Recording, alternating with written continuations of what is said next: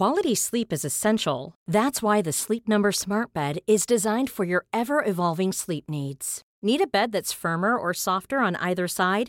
Helps you sleep at a comfortable temperature? Sleep Number Smart Beds let you individualize your comfort so you sleep better together. JD Power ranks Sleep Number number 1 in customer satisfaction with mattresses purchased in-store. And now save 40% on the Sleep Number limited edition Smart Bed for a limited time. For JD Power 2023 award information, visit jdpower.com/awards. Only at Sleep Number stores or sleepnumber.com. Millions of people have lost weight with personalized plans from Noom, like Evan, who can't stand salads and still lost 50 pounds. Salads, generally, for most people, are the easy button, right? For me, that wasn't an option. I never really was a salad guy. That's just not who I am. But Noom worked for me. Get your personalized plan today at Noom.com. Real Noom user compensated to provide their story. In four weeks, the typical Noom user can expect to lose one to two pounds per week. Individual results may vary.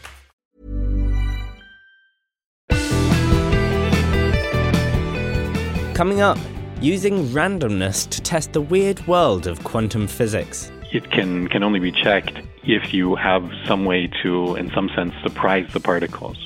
And a simple flickering light reduces toxic proteins in mice with Alzheimer's. That was the moment it was just, I think it's a once in a lifetime kind of experience. Plus, the remote island that holds a burial ground for freed slaves.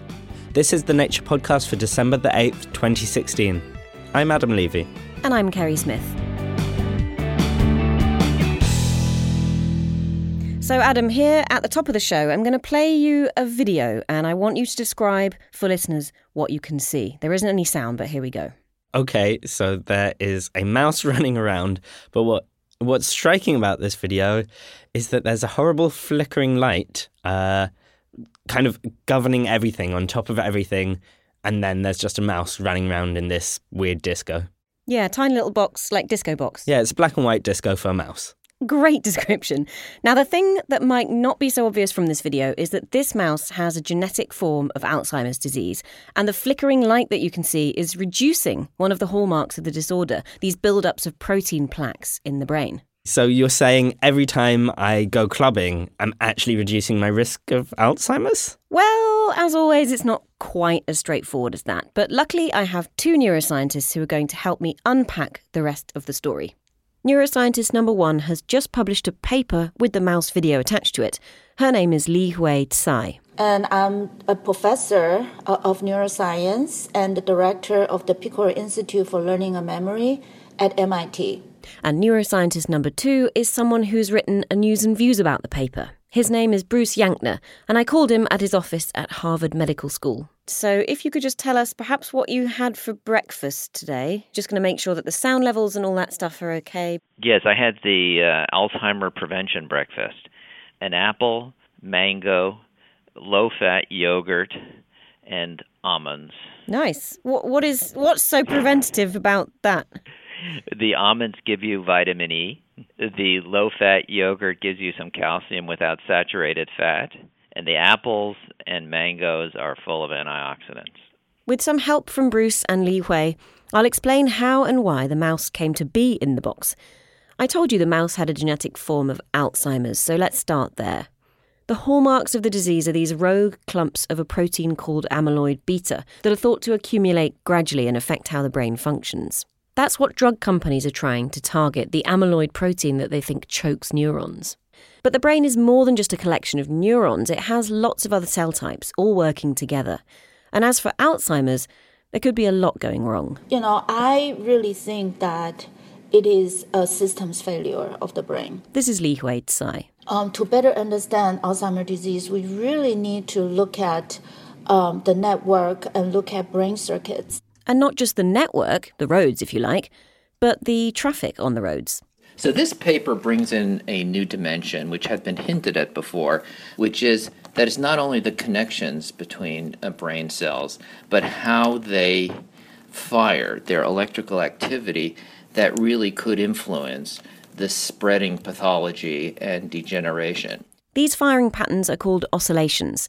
They help choreograph brain activity across regions, and they come in a few different frequencies. Oscillations um, have been shown to uh, be impaired in different neurological disorders. For instance, gamma oscillations have been shown to be reduced in patients with schizophrenia, autism, and certainly um, Alzheimer's disease. But what could the waves be doing that could encourage Alzheimer's? Li Hui and her team decided to look at gamma waves in the brains of young mice with a gene mutation that would eventually give them Alzheimer's. The gamma oscillations in the brains of these mice were wonky, less powerful, and less good at coordinating their neurons to fire. Then they thought, well, what would happen if we corrected them? So they used optogenetics, where neurons can be induced to fire using a light sensitive protein inserted into them, to artificially boost gamma power. And what happened? When we can increase the power of gamma oscillations, then the amyloid can be um, very drastically reduced. The paper suggests that the disruption of these patterns is not only a consequence of the disease, but actually can promote the disease. We were very, very surprised. And, you know, we just repeated this experiment over and over again because, you know, it was just very hard to believe. So here's where we get back to that disco mouse. You know, we got these results and then, you know, we, we just started to think that whether there's any anything we can do to to make this more accessible to perhaps one day humans. That light in the video, flickering at 40 hertz, is one way of prompting the brain's own gamma rhythms into action. So they gave it a go. It sounded like a fairy tale, but you know, it doesn't hurt to try. They put the mice with the Alzheimer's gene into a box, and for an hour they piped in the really annoying flickering light. It was like a moment of, I don't know, I can't describe that feeling. Uh, when we saw that results, we, we, we found that with just one hour of light flicker treatment in the visual cortex of, of these mice, they show about 50% reduction of the amyloid load. That was that was the moment it was just I think it's a once in a lifetime kind of experience. Bruce Yankner thinks that the plenty of other scientists who study other brain diseases will now want to know if the brain can be oscillated back to health. I'm sure many many groups will now look at models of Parkinson's disease, uh, stroke, and will take the approach that the Tsai group has taken of stimulating gamma oscillations and seeing what it does to the pathology and clinical symptoms. And if the flickering light seems a bit too maddening, there's even some evidence that gamma oscillations get a boost from meditation. I asked Bruce Yankner if he was thinking about making a meditative addition to his Alzheimer's prevention breakfast. that would be nice if we could find the time to do all these things. We need more evidence for its effects on Alzheimer's, particularly, but meanwhile, Li Hui Tsai and her team hope to get their light procedure approved by the US Food and Drug Administration and begin testing it in people in a few months' time. Thank you to Li Hui Tsai at MIT, whose paper you can find at nature.com slash nature, and to Bruce Yankner, find his news and views in the same place. Still to come, I predict that I will talk about why physicists love unpredictability. Plus, in the research highlights, a new superconductor that has scientists scratching their heads and the tree climbing abilities of our ancestors. On the remote island of St. Helena, a five hour boat journey from South Africa into the Atlantic, lies a 19th century graveyard. As Shamini Bundell discovers, it's fast becoming a site of scientific interest. But it also provides a window into a horrific period in modern history. The cargo was a particularly healthy one, the number of deaths being only about one a day. Two were lying dead upon the deck, and one had the day before jumped overboard. This is from an account written in 1849 by the then Bishop of Cape Town, Robert Gray, describing a visit to St. Helena. He's talking about a ship that had arrived at the island packed with slaves. The deck was entirely covered with them. They had a worn look and a wasted appearance, and were moved into the boars like bales of goods, apparently without will of their own. By 1849, when Robert Gray wrote this, slavery had been abolished across much of the world, but slavers were still operating, and Britain had Royal Navy ships patrolling the oceans, acting as an anti slavery squadron. They would capture ships that had left West Africa bound for South America and bring them to St. Helena, to a place called Rupert's Valley. St. Helena is essentially a depot where the naval ships, when they've captured a slave ship, will take that ship and offload its, its human cargo. This is Andy Pearson, an archaeologist based in Cardiff. So Rupert's Valley was basically a refugee camp for freed or liberated African slaves. In 2006, St Helena was making plans to build an airport, its first, and Andy was brought in to make sure the development didn't destroy any archaeological sites. Andy and his team had heard locals talk about slave graves in Rupert's Valley, and they found some under the site of a proposed new road. The road couldn't go anywhere else, so the only choice Andy had was to excavate and move the remains. I think it's been a, quite a sort of a personal experience. So what I think we did was we spent a lot of time learning about the slave trade as at the same time as excavating the site. What you have to imagine is that when a slave ship arrives, they are small vessels, absolutely crammed with people, and they're probably about three or four weeks out of Africa at that point. So, at the point of arrival, you'll have people who are already dead on the ship. You'll have people who are effectively dying as they're unloaded. Within the first couple of days, they'll be burying significant numbers of people off the ship. That's clearly seen in the archaeology. It's not a cemetery, it's a graveyard. So a lot of the, the bodies were going straight into the ground, into these kind of tangled group burials.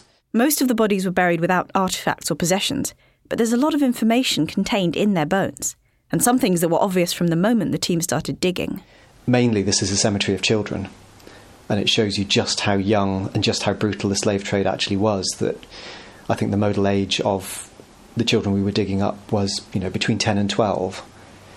One of the things that the site did was really sort of confirm physically what the historical records um, tell us.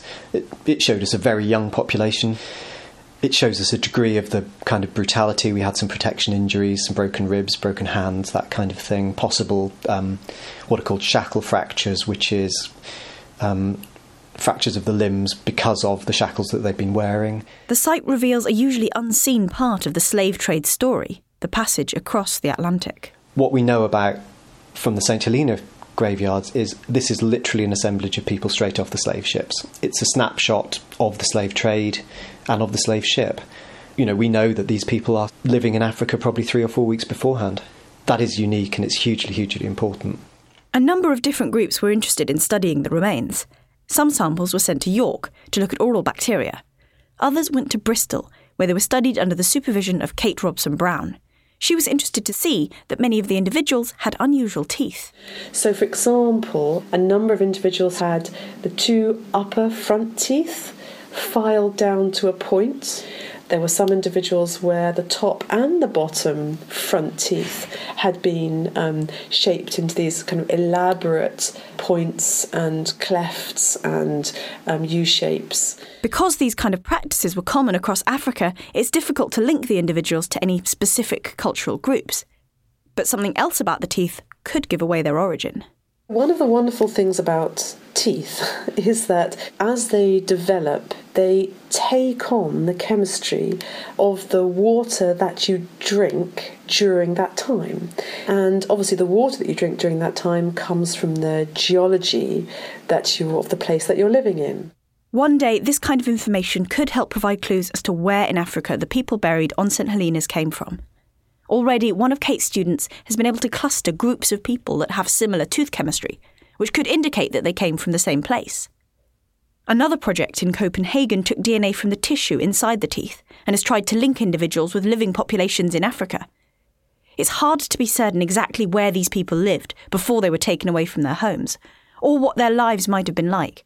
But the more we learn, the more we're able to understand and give a human face to the horrors of the slave trade. What also starts to come out is you actually manage to start to see these people not kind of as mass victims, but you can start to see them as individuals. So you start to see these as people who are, you know, they have a sense of culture, of society, of personal aesthetics. So I think that probably for Rupert's Valley, that's been one of the key outcomes is actually to, you know, stop just seeing these innumerable victims of the slave trade and start seeing seeing its kind of personal human consequences and start seeing these people as, as people. That was Andy Pearson of Pearson Archaeology Limited, and before him, Kate Robson Brown of Bristol University in the UK. You also heard from Michael Stacey as Bishop Robert Gray. Our very own Ewan Callaway has written a feature on this work, which is available online at nature.com forward slash news. Thanks to Shamini Bundell for that package. We'd really like to know what you think of the show, so don't hesitate to send us an email or leave us a review on iTunes. We hit number seven in the iTunes Natural Sciences category last week, and your words and your stars help keep us there. At least that's how we think Professor iTunes creates the rankings. But ratings aside, we love to hear your thoughts anyway, so do just get in touch. Podcast at nature.com or at Nature Podcast on Twitter. Still to come in the news American mummy DNA, and Mexico thinks about banning research on human embryos. But first, here's Shamini Bundell with the research highlights. Remember a few months ago how researchers suggested Lucy, the three million year old human relative, died when she tumbled out of a tree? They couldn't say at the time whether Lucy was a habitual tree climber or only rarely scampered into the branches. But a new study in the journal PLOS One suggests she was built for climbing trees. A team took x rays of her remains and compared her to fully bipedal species. Lucy's bone strength suggests she would have put more weight on her arms than her legs. So, although she walked on two legs on the ground, she often branched out. There's a new superconductor on the scene the metal bismuth. There's been a long hunt for new superconducting materials, which have no electrical resistance and can keep a current flowing with no power source. A team based in India cooled bismuth crystals to almost absolute zero, where they became superconducting. Usually, superconductors work when electrons partner up, but bismuth has so few free electrons in it, one for every 100,000 atoms, that nobody figured it could superconduct. It isn't the elusive high temperature superconductor that scientists would really like, one that works at less icy temperatures, but it could help us understand how superconductivity works in the first place. Science has the paper.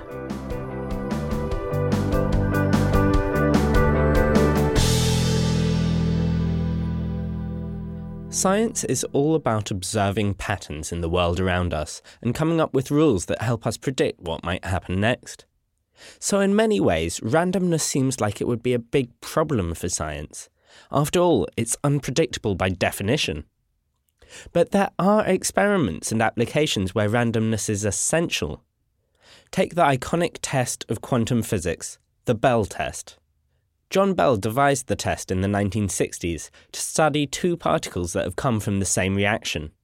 Quantum theory predicts the particles should still be linked, even when separated over huge distances.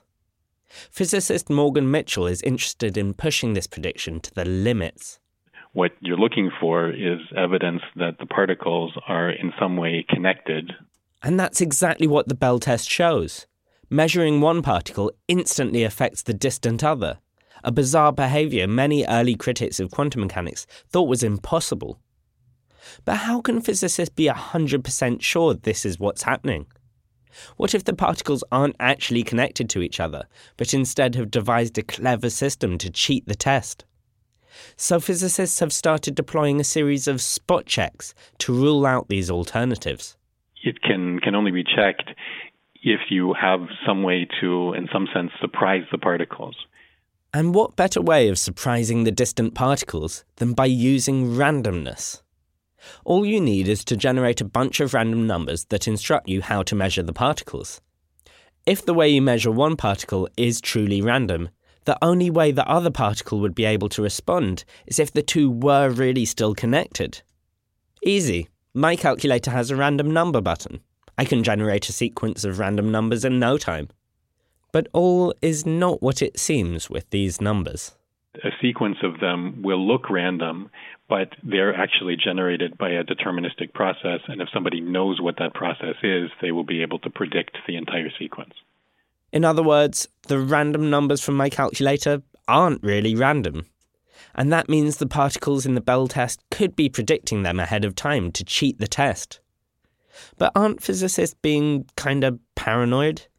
Surely the two particles in the Bell test haven't somehow worked out how calculators generate random numbers when you consider what is described in the quantum mechanics, which includes this instantaneous communication from one particle to another, then it gives you plenty of reason to become paranoid. Well, fortunately, Morgan has a solution. He's just run a huge version of the Bell test, imaginatively named the Big Bell test, which uses a surprising source of randomness. We realized that it was possible using people to choose the random numbers. They did this in the context of a video game, so you get a score for unpredictability, and the point of the game is to try to be as unpredictable as possible. There's no way the particles could predict random inputs entered by gamers across the world. And the game won. That is to say, thousands of people played, and their random behaviour helped confirm the weirdness that is quantum mechanics. But randomness isn't just important for demonstrating strange fundamental physics. It's also essential for many vital tasks in computing. Physicist Antonio Acín explains. Perhaps the most important application is for cryptography.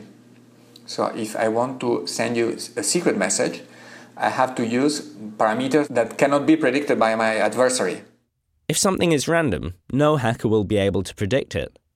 But how can you be certain your numbers are truly random and that you haven't somehow been tricked? And there are plenty of ways you could be tricked, explains Antonio. Imagine Antonio is selling random number generators, and I want one for my online casino. So what I can do before you come to me, I uh, have a very good random number generator. So I generate these random numbers before you come to me. I copy these random numbers into a box.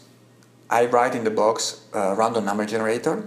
I charge you a lot of money for that. You uh, try to see whether the, the numbers have any pattern. But, but of course, they won't have any pattern because they had been generated with a very good random number generator. But of course, run, these numbers are random to you, but they are not random to me because I generated them in advance before you came to me. So then I can go to your web page and get all your money. Well, that certainly put me off buying a random number generator from Antonio. But fortunately, there's a solution to make sure that your numbers really are unhackably random. A way to get around all these issues is to use quantum physics.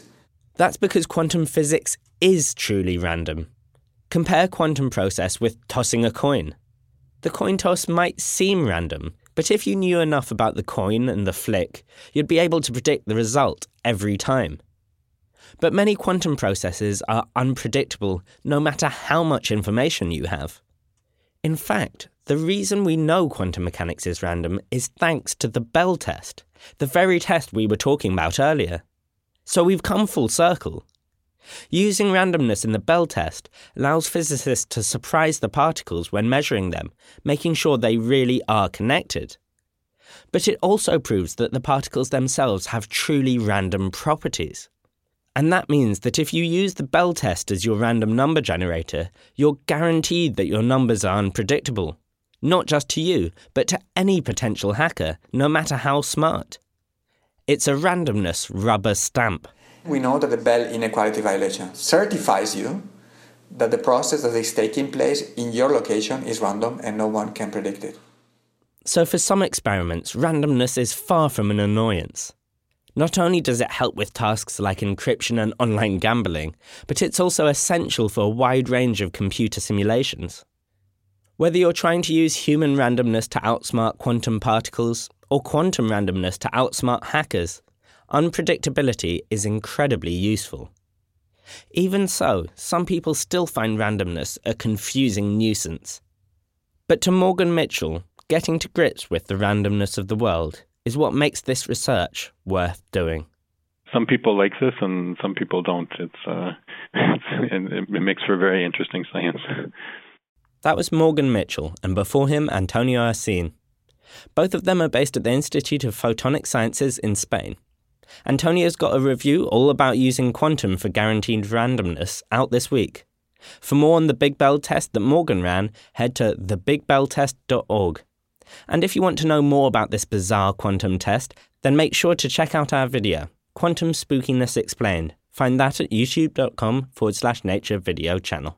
News now, and senior reporter Ewan Callaway joins me in the studio. Hello, Ewan. Hello. Now, once again, you've been writing about ancient DNA, not only in the feature that we heard about earlier in the show, that was yours, but also in another case, uh, and you've written a news story this week about some ancient DNA that's been extracted from a mummy. Yep. It's North America's oldest mummy. It was found in a Nevada cave called Spirit Cave. It's known as the Spirit Cave Mummy. And the news is that last month, the these remains and some artifacts were returned to a Native American group, uh, the Fallon Paiute Shoshone tribe in Nevada, that had long been seeking them from the U.S. government. The U.S. government, which owned the land where the remains were found, sought genome sequencing to determine whether these remains could be characterized as Native American under a law governing repatriation. And the genome said yes, these remains are more closely related to Native Americans in North and South America than any, to any other global population it is Native American under this law and it can go back to the tribe. So my story kind of asks is this going to be a, a growing trend? Are we going to see return of these very old Native American remains or ancient human remains from, from America based on genome sequencing? What role in this case did the genome evidence play, given that this tribe lives in Nevada and is based there and has this geographical connection to the cave, which is also in the region? The US government told me it played a critical role in making that determination that it is Native American.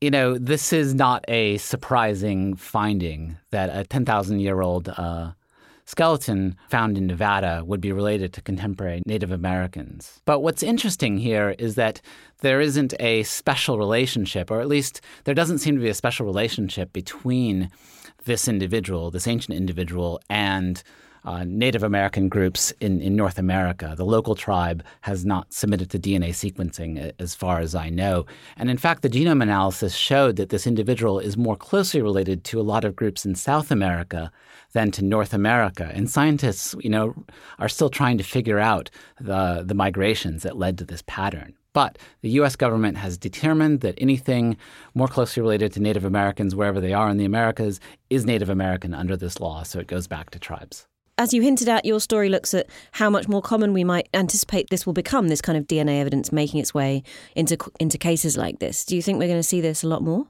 I wouldn't say a lot more because remains of this age, especially older than 10,000 years, are exceedingly rare. And a number of them have already gone back to Native American groups um, without genome sequencing. But some scientists have said that we might see maybe kind of slightly younger remains, but still unaffiliated to tribes, being returned on the basis of genome sequencing. And some scientists have said that that you know maybe that's not such a bad thing. It, you know, with genome sequencing, they're getting important data that can help understand prehistory. Do you know what the plan for the Spirit Cave mummy is now? Will it be will left where it is, relocated, studied further? I don't know. Neither the tribe nor their lawyers would respond to requests for comment. But as I understand it, the genome will be published um, at some point. It isn't out yet. Now let's move on to the next story you've got, which is which links back to a story that we did in the podcast last week. You mentioned that Mexico was one of the places where some of the mitochondrial replacement therapies have actually been tried already, and this story relates to whether they may go ahead again in Mexico. Yeah, this is a story from my colleague Sarah Reardon in Washington, D.C., and she reports on a, a law or an amendment to a law being considered by Mexico's government to clamp down on, on embryo research and in vitro fertilization. And the law relates to people traveling to Mexico for essentially what relates to fertility tourism. Yeah, I think it's designed to address fertility tourism, which is quite common in, in Mexico, as, as I understand.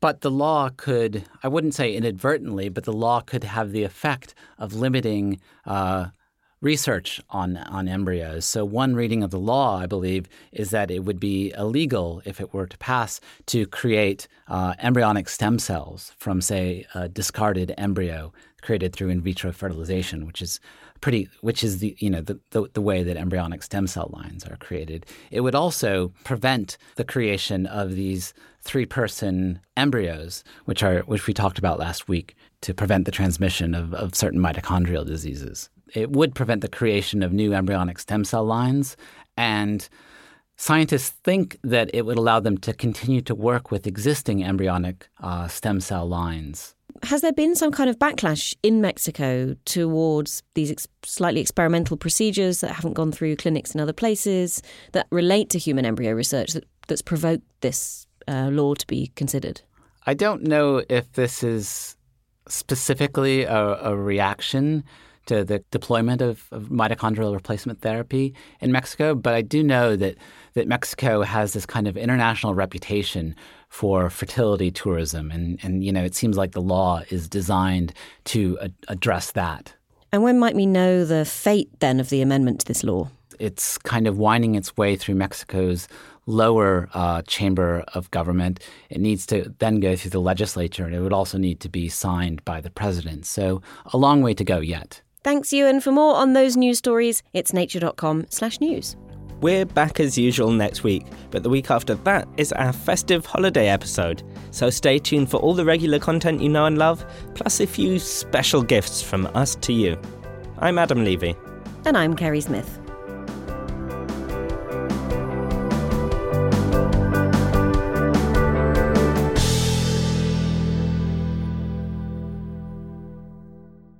The Nature Podcast is supported this week by Altmetric. Citations aren't everything, you know.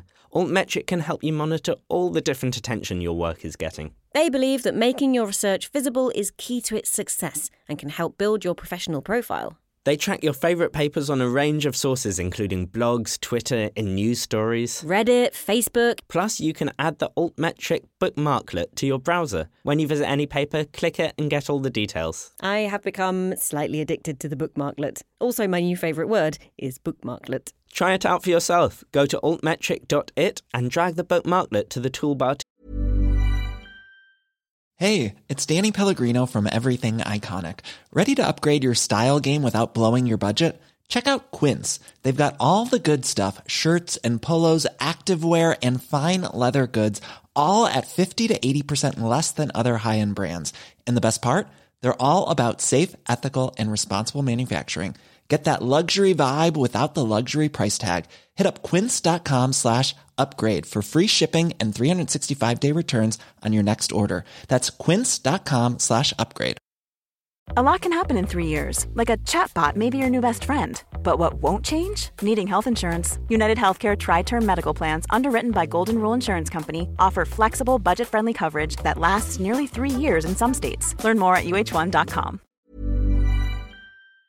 Get started. Bookmarklet.